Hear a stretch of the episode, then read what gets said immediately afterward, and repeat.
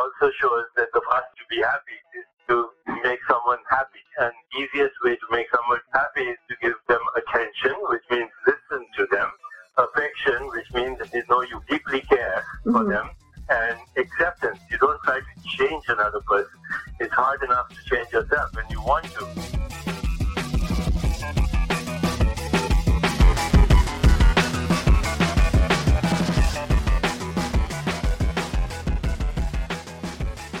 Hey guys, it's Allison. I want to thank you so much for helping me make this transition from print interviews into the podcast space. You guys are my loves, and I so appreciate it. And thank you so much for loving my interviews. This particular interview with Deepak Chopra, it was recorded on a phone, so the quality is not as pristine as the other interviews, but I absolutely love Dr. Chopra. I've interviewed him a couple of times over the years, and I really want you to hear this recording recording because we delve into all things mental health, which is so paramount right now. I really hope that you can sit back, relax, enjoy, and really take in this information. Hopefully, it'll help you or someone you love. Peace. I looked at some of the statistics that were sent over to me, and uh, what I have here is that the World Health Organization uh, reports that there's been a 60% increase in suicides over the last 45 years and a 30% increase since 2001. Um, my question for you is why? You know, we can only guess, but I think what is happening is we're living in a culture that aggrandizes uh, narcissism and the whole idea of a separate self. So people are constantly engaged in social media and in general in media as well.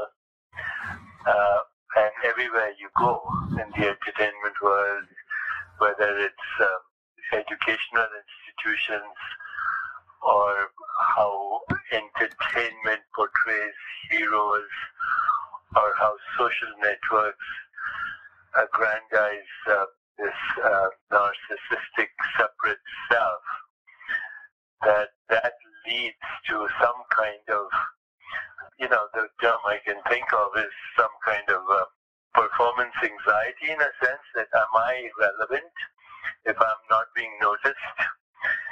And so it's a kind of a very strange thing. On the one hand, social networks are supposed to increase our connectivity in one sense they do that we can communicate more effectively, but they also increase our isolation if we don't get noticed. I'm guessing, uh, you know, but this is my assessment, particularly when we look at teens and uh, young adults. You know, they're at a very delicate uh, stage of their lives where they're actually beginning to wonder about their identity. As children, we never, um, you know, we never wonder about identity. We're just happy um, without even um, wondering about, uh, you know, self-esteem and all those things. But then uh, as we uh, enter adolescence, that becomes an issue. Identity becomes an issue. We're still forging our identities. And um, today, the identity is um, I am important, I am relevant, not actually even knowing who I am at a fundamental level. What's interesting to me is um, I know that you're a parent, I'm a parent, and I remember just seeing in my son up until about the age of three just this pure, unadulterated confidence and joy that just emanated from his being. And and I and I wonder, and I, I would sit back and think to myself, uh, you know, in fact, I have this video of him where he's running through a field holding a pine cone and just cracking himself up for no reason whatsoever, just happy to be alive and running in the grass. And why do we lose that that joy and that feeling of I'm whole, I'm enough, I'm okay as we get older. Yes, you're very right in your observation. You know, the great Indian poet uh, Rabindranath Tagore is quoted as having said, every child that is born is proof that God has not given up on human beings. Um, because children are naturally joyful and um, and loving and have empathy, compassion, um, and playfulness as their innate traits. So those have to be our fundamental traits of wholeness. The rest is uh, so the hypnosis of social conditioning.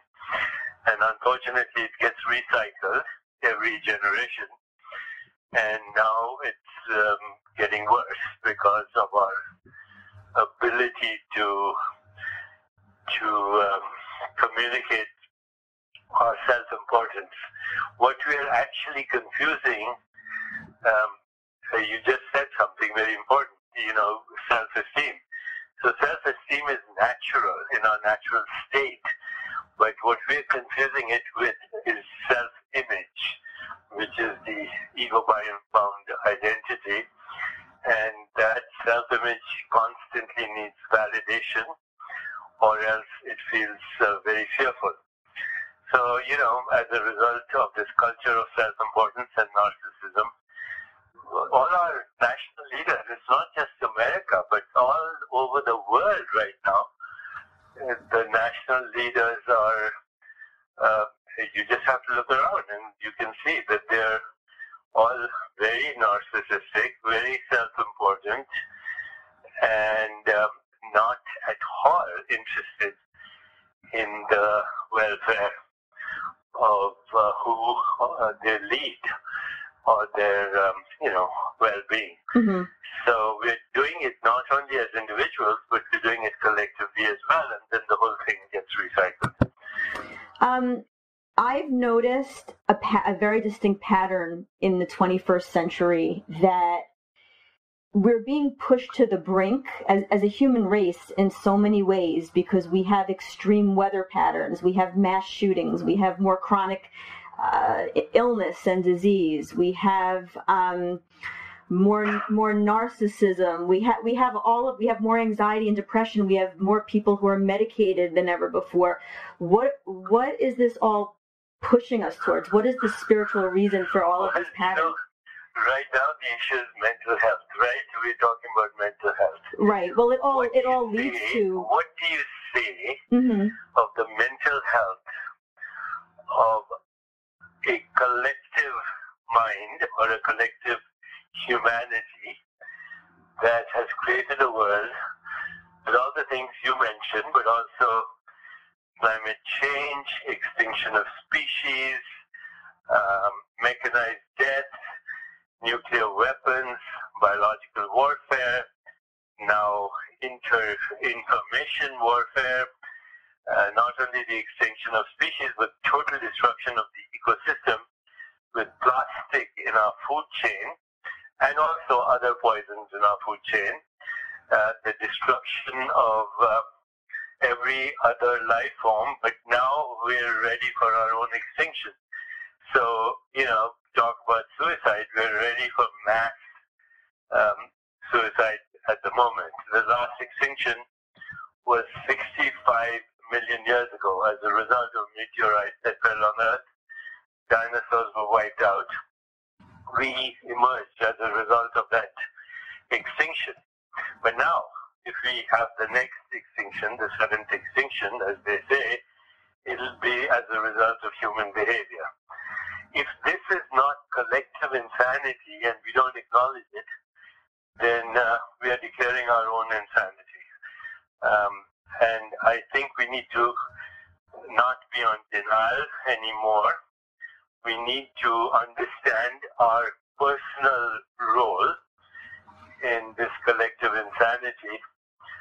Suicide and mental depression in people is a symptom of our collective um, our collective conditioned mind which we take to be normal. We take the psychopathology of our everyday existence as normal.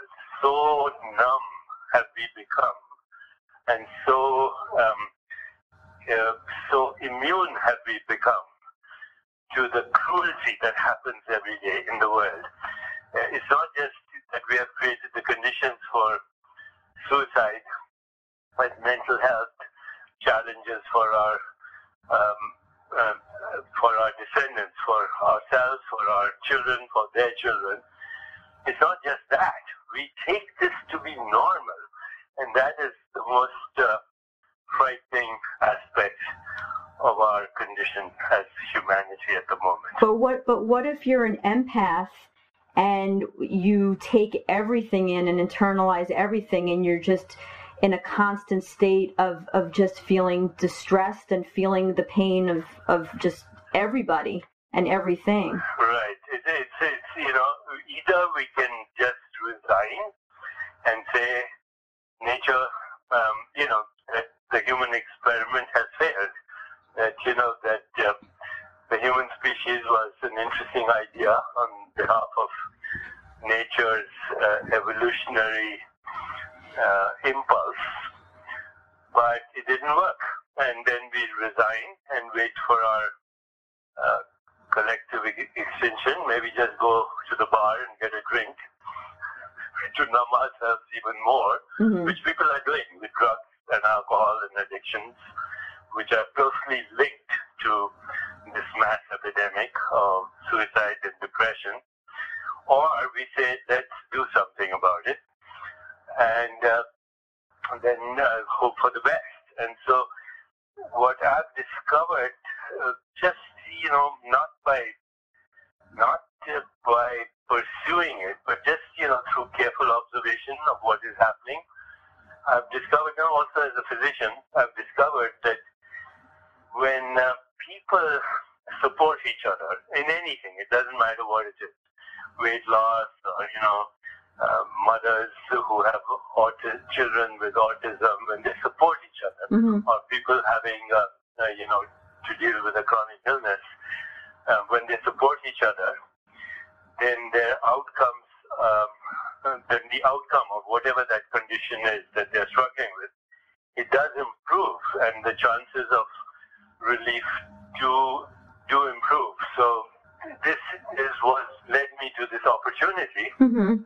of creating both online but also real-time communities where we have people supporting each other for a more peaceful, just, sustainable, healthier, and joyful existence because that's really the purpose of life ultimately is to experience our innate joy and uh, it comes automatically through empathy which leads to compassion, which means the desire to relieve uh, another person's suffering.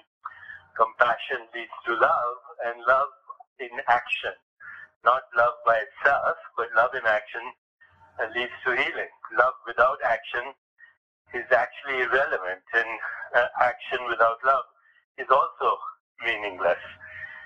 So this is an opportunity for us to create an ecosystem a self-sustaining ecosystem where people support each other. Well, t- and, uh, tell me how help the each other. Tell me how the, helping each other is the best way to help ourselves. Firstly, I want to thank Athletic Greens for sponsoring this podcast. Athletic Greens has a product called AG1 that I have been using literally every morning. When I start my morning with AG1 drink first thing before my coffee or my morning smoothie, it's a whole different ballgame. So I wake up in the morning. As soon as I get down to the kitchen, I put in a scoop of AG1 into my water. I stir it up. I drink it down. It's a few seconds out of my morning and I just feel so much more energetic than I did before. I get 75 high quality vitamins, minerals, whole food sourced ingredients, probiotics, and adaptogens all in one drink. I feel like I'm starting my day on the right foot, and it's a good feeling to know that you're starting your day by being kind to yourself. Athletic Greens has over 7,000 five star reviews. It's recommended by professional athletes, and I respect their company values. Athletic Greens is a climate neutral certified company. They also stay on the cutting edge of nutritional research, which is super important to me. AG1 AG1 is the single greatest thing you can do for your body in under 60 seconds. And to make it easy, Athletic Greens is going to give you a free one year supply of immune supporting vitamin D and five free travel packs with your first purchase.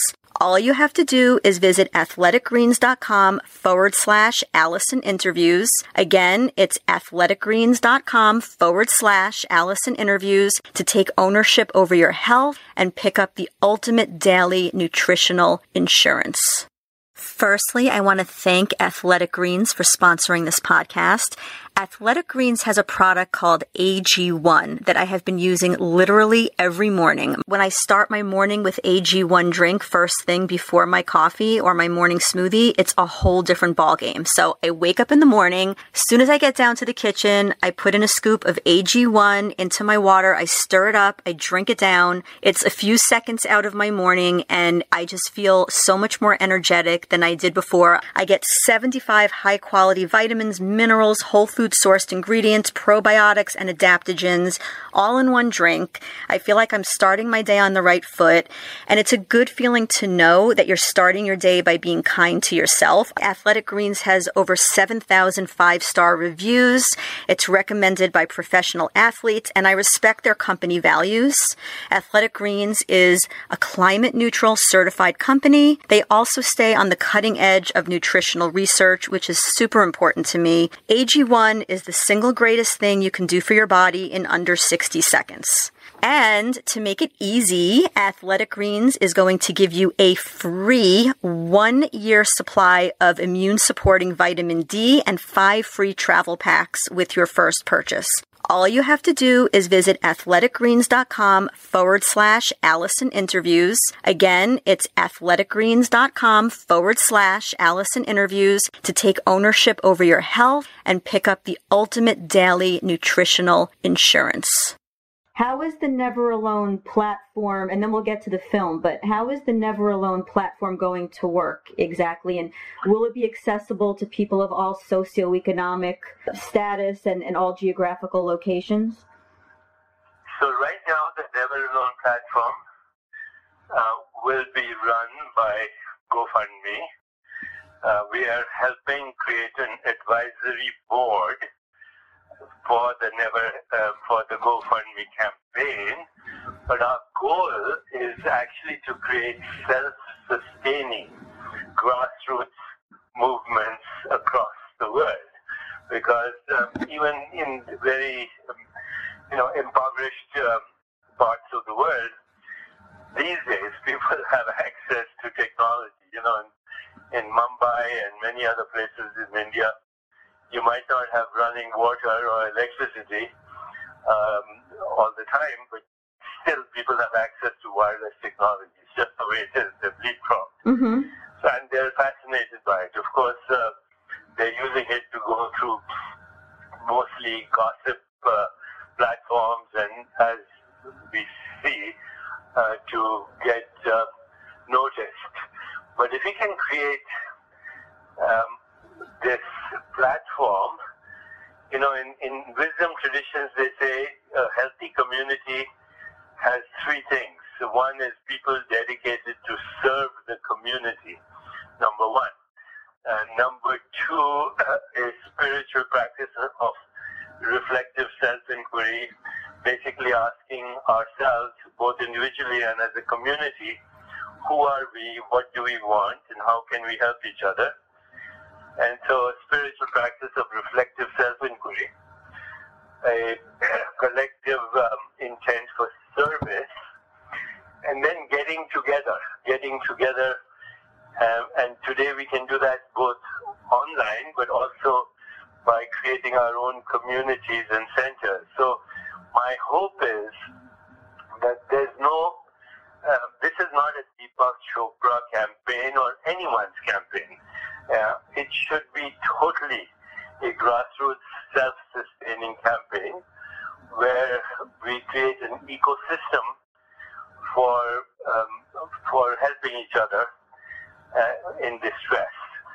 And uh, you know the data is all there. You've got all the statistics we sent you, but also something that you should be aware of is that you know, I recently um, had, uh, we have a library and a librarian, and we look at statistics all over the world. And what we discovered was something very interesting. Number one, that low grade um, anxiety and depression is almost universal. 99% of human beings at some point in their lives, uh, as they get older, have what we call um, free floating anxiety and depression. It just it's part of the human experience. As people grow old, they look at infirmity, they look at the prospect of Alzheimer's, mm-hmm. they look at uh, death, and so all of this is part of the human condition. And what we have discovered, our own um, foundation research, is that this is also associated with low-grade inflammation. So low-grade inflammation in the body, low-grade uh, anxiety um, of, for no apparent reason, and depression go together. And what we are also looking at is that this precedes physical illness by decades. So, you know, if you look at Alzheimer's or you look at any chronic illness, what we've found is, and people will generally agree with this if they look at the data, is that only 5% of disease-related gene mutations are fully penetrant, which means they guarantee the disease. So if somebody has a gene like a BRCA gene, like Angelina Jolie has, mm-hmm. then that gene predicts cancer, and that's why she did the right thing. Uh, mastectomy as prevention. For that kind of thing in the future, there will be technology, you know, like CRISPR and gene editing and so forth. But, but, but what 95% of chronic illness related to lifestyle. Right. And, um, you know, depression and anxiety are part of what precede that chronic illness. I recently also asked our librarians to look at the relationship between inflammation, depression, anxiety, and uh, not only chronic illness, but what could be an epidemic, in, uh, a worldwide epidemic, a more in the United States right now than anywhere else, but there is a worldwide epidemic of violence as well, and there is a connection. So, you know, between violence and inflammation and, and health challenges and mental illness. But it's not the whole story, of course, you know. Uh, he, as uh, President Trump is emphasizing mental illness as the basic cause of mass shootings, mm-hmm. uh, uh, then we have to question if that's really true. Then, uh, then the fact that the United States has more mass shootings would suggest that we have more mentally uh, ill people than the rest of the world. And I don't believe that's true. I think it's a combination of factors. It is a combination of factors. It's, of it's, course. it's cracks in the mental health system, but it's also a gun control issue. It's it's really a 50-50 issue. 100%. Yeah. Yeah, but I know that schools are really stepping up and doing their part because a lot of schools, uh, where I am on Long Island, New York, they're now having a lot of them are teaching yoga as part of the core curriculum. A lot of them are creating mindfulness classes. A lot of them are having um, uh, meetings. Like my son this year is now going to have group meetings with a social worker uh, before he goes to his homeroom class, and this is going to be for all of the students. And I think mindfulness has become uh, kind of a, and, and, there's all of these anti-bullying movements in in the public school systems now which makes me very happy to see you know what this what all that you're saying has a very sound biological basis so mindfulness practices yoga, breathing, even exercise, good sleep. These all decrease inflammation in the body. In fact, yoga, particularly with mindfulness practices, stimulates the vagus nerve in our body, which is uh, the healing nerve. It's the opposite of, you know, we have two systems, autonomic nervous systems in our body. The sympathetic nervous system, which helps us in dangerous situations, and but also right now sympathetic overdrive is raising uh, stress in the world. The opposite of that is vagal stimulation, the parasympathetic nervous system, which is the healing system. And you know, I was looking at all the research on yoga and mindfulness and vagal stimulation. Uh, you know, when you do the yoga asanas or postures, those are actually in Sanskrit they're referred to as asanas, which means seats of awareness. So good yoga practice or a good martial arts practice or a good mindfulness practice with breathing, etc., actually is very healing and specifically targets every organ in the body and decreases inflammation. So we need this kind of research to actually validate this amazing thing that's happening in some schools and uh, some institutions as well. And I would love to make this a part of the Never Alone uh, campaign as well. Do you think that, uh, well, first of all, with, with the film The Offering um, that you're that you're now in the midst of raising funding for, this is not a documentary, correct? This is a, a work of fiction that I guess that's based on uh, real accounts, real stories about suicide. Yeah, well, the actress Gabriella Wright, who is 37, her sister, uh, who was a very accomplished uh, um, musical artist in Europe or traveling in Europe and other parts of the world, committed suicide at the age of 28 or 29. And um, so this film is a, is a, is a, a film for awareness, in which the same actress Gabriella Wright is playing the role of a mother whose son commits suicide.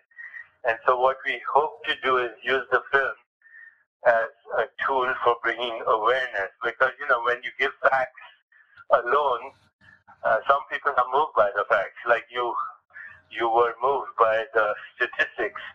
But facts by themselves can be very dry when they're linked to an emotional response, then people feel compelled to look at the facts in a different way.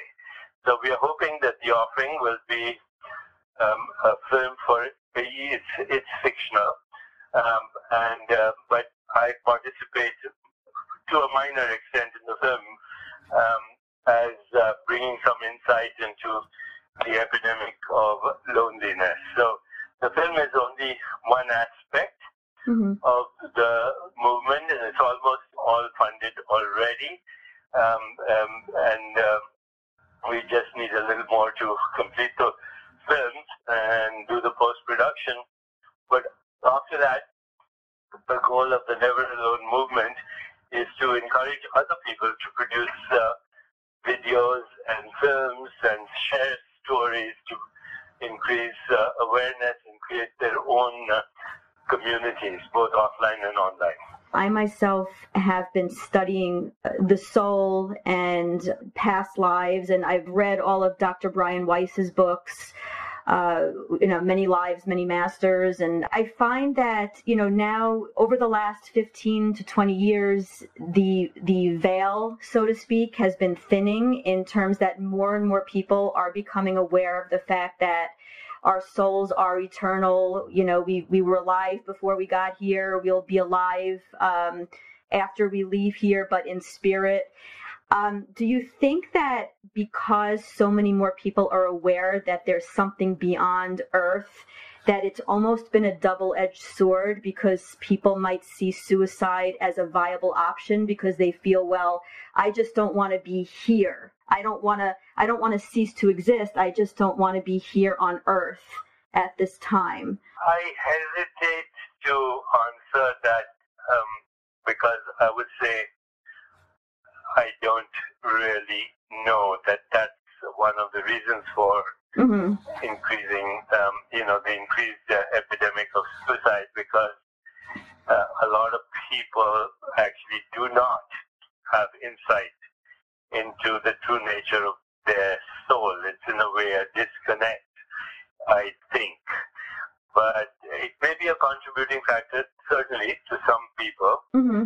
Now, you know, in the past, if you spoke about the soul or the spirit, uh, a lot of people that uh, consider themselves scientists and secular, they would just roll their eyes and look away because you're not talking science. But you know, right now there's a big discussion among scientists about what is fundamental reality. Is fundamental reality is um, uh, non-perceptual and in the realm of what you and I would call soul, or what scientists are struggling with, and there's a good physical explanation for what we call consciousness. There's no explanation, there's no biological explanation of consciousness. So in the literature right now, in the scientific literature, particularly if you look at cognitive science and you know neuroscience, this is called the hard problem of consciousness. We cannot give uh, there's no scientific explanation for how uh, we have any experience, whether it's mental or perceptual. So right now, as I'm speaking to you, all that's going to your brain is an electrical current. All that's happening in your brain is electrochemistry, but you're, you are experiencing um, the sound of my that, you're interpreting that into meaning. Where is that happening? Science has no idea. So there are some really cutting edge scientists now that are addressing that. we, you know, yesterday I did a event at the Rubin Museum in uh, New York with a scientist called Donald Hoffman, who is a cognitive scientist from um, from um, the University of California at in Irvine, and he's written a book called The Case Against Reality, where basically he makes the point that uh, physical reality is only one domain of experience, and that uh, ultimate reality is in the realm of the non-material and not even in space-time. And he refers to this as each of us is a conscious agent. And I, I kind of asked him in my interview yesterday, by conscious agent, do you mean a soul? And he said, well, you could use that language that, you know, we as conscious agents project ourselves as mind and body and the experience of the world. What we call physical world is an interpretation of perceptual activity in our consciousness. And the only thing that is eternal is what you just referred to as the soul, which is not in space or time. It will take a long time for science to catch up with this idea of consciousness being fundamental and matter being the interpretation of perceptual activity, which is also the subject of my next book, which is called MetaHuman, coming in October. But I think in the meanwhile, we have to deal with everyday reality, and everyday reality is, is at this moment very depressing, and it's our own collective projection. So we need to change it. How? What do you think it takes to get somebody who is at the brink, as somebody who's having um, suicidal thoughts or feelings, what do you think it takes to bring them back from the brink and get them move their energy into a space of embracing life once again? It takes a loving, compassionate, caring being to be present for them, and that's all it takes. Um, I think it, there's no situation that is so desperate that uh, love and compassion and presence and caring can alleviate any kind of desperate situation. Okay. Um, but uh, we now need to create a platform for that. Have you yourself, at any point in your life, ever had a suicidal thought or feeling? And if so, how did you work your way out of it? Or has a loved one of yours ever experienced something like that? And how did you navigate your way out of it? Or how did they? Okay, so I've personally never experienced this kind of extreme um, ideation. Mm-hmm. But as a physician and in practice for several years, you know, I was in active practice as an internist and also as an endocrinologist and also an emergency room physician, I saw it all the time, hmm. several times a day. And then, of course, I looked at my own family, extended family, cousins, relatives, nephews, nieces, uncles, aunts. And I don't find a single family, including my own, where this kind of extreme desperation has not resulted in a suicidal act. And so, uh, you know, from right through my medical uh, school days, through internship and residency, I have witnessed um, this kind of ideation and this kind of outcome of extreme desperation, which we call suicide. Mm-hmm. Uh, and, you know, it's never been out of my awareness, not even a single day since uh, I became a medical student. And uh, I do remember also in my earlier growing up years becoming aware of uh, relatives in my extended family who had done that. So, you know, I have, uh, uh, it's a daily reminder we need to do more uh, to alleviate everyone's suffering because our own personal happiness is dependent on um, the happiness of others. In fact, all the data also shows that the fastest way to be happy is to make someone happy. And that's the easiest way to make someone happy is to give them attention, which means listen to them, not advise them, but listen to them. Affection, which means uh, make sure that they know you care, uh, deeply care for Mhm. them. Appreciation, notice their strengths and qualities, and acceptance. You don't try to change another person. It's hard enough to change yourself, and you want to. But if you listen to them and you're there to support them, then they change, especially if you care. Wow, that's great advice. And how long, uh, the GoFundMe campaign is, is still active and going on, correct? But just started, and we already have raised 125,000. Oh, nice. Okay. I personally contributed 10,000 to just get it started, okay. and then uh, very quickly we have, uh, you know, in less than a week, uh, we've raised 120,000. We want to finish the film, and then the rest of the funds there'll be an, you know, um, advisory board that will work with uh, uh, GoFundMe to fund campaigns worldwide, and there should and will be a process to do that. Okay. And uh, my last couple questions, I do just want to quickly touch on the book. So the book Metahuman, I'm I'm assuming from what I've read about it that it, the book is going to delve into teaching people how to how to tap into the quantum field. Am, I- am I right?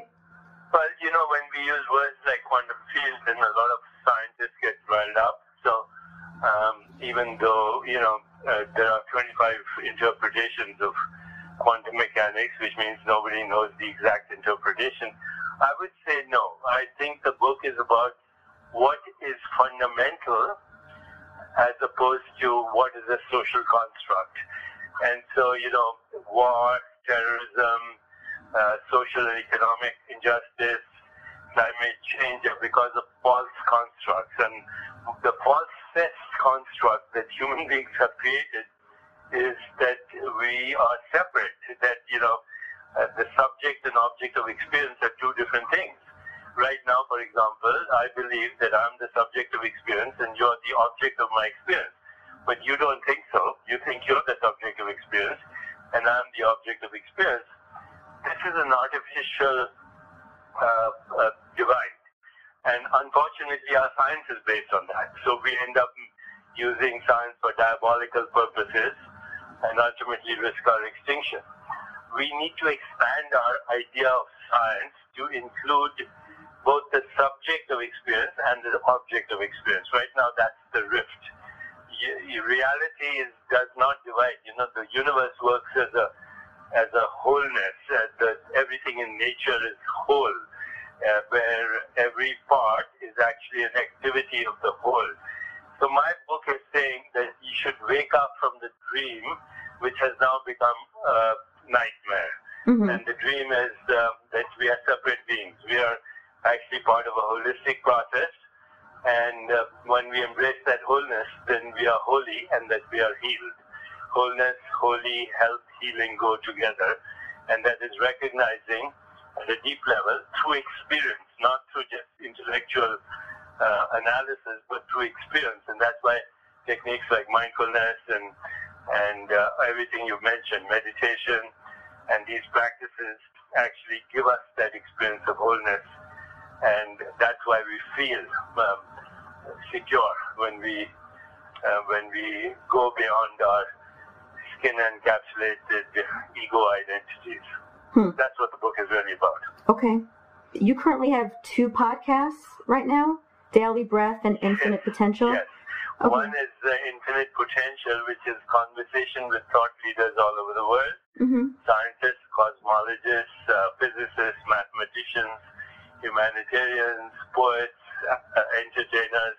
I just uh, had Russell Brand, but I've also had Stephen Hawking, co-writer Leonard Mlodinow, and uh, um, people like Dr. Oz and Sanjay Gupta on the Infinite Potential podcast. Mm-hmm. And then the other one is called Daily Breath, which is a kind of a daily meditation and insight and inspiration every day. Okay. And those can be downloaded on iTunes? iTunes, Apple, Spotify, Okay. Okay, cool. Okay. Thank you for doing this. Um, it will help a lot. Thank you so much. I hope so.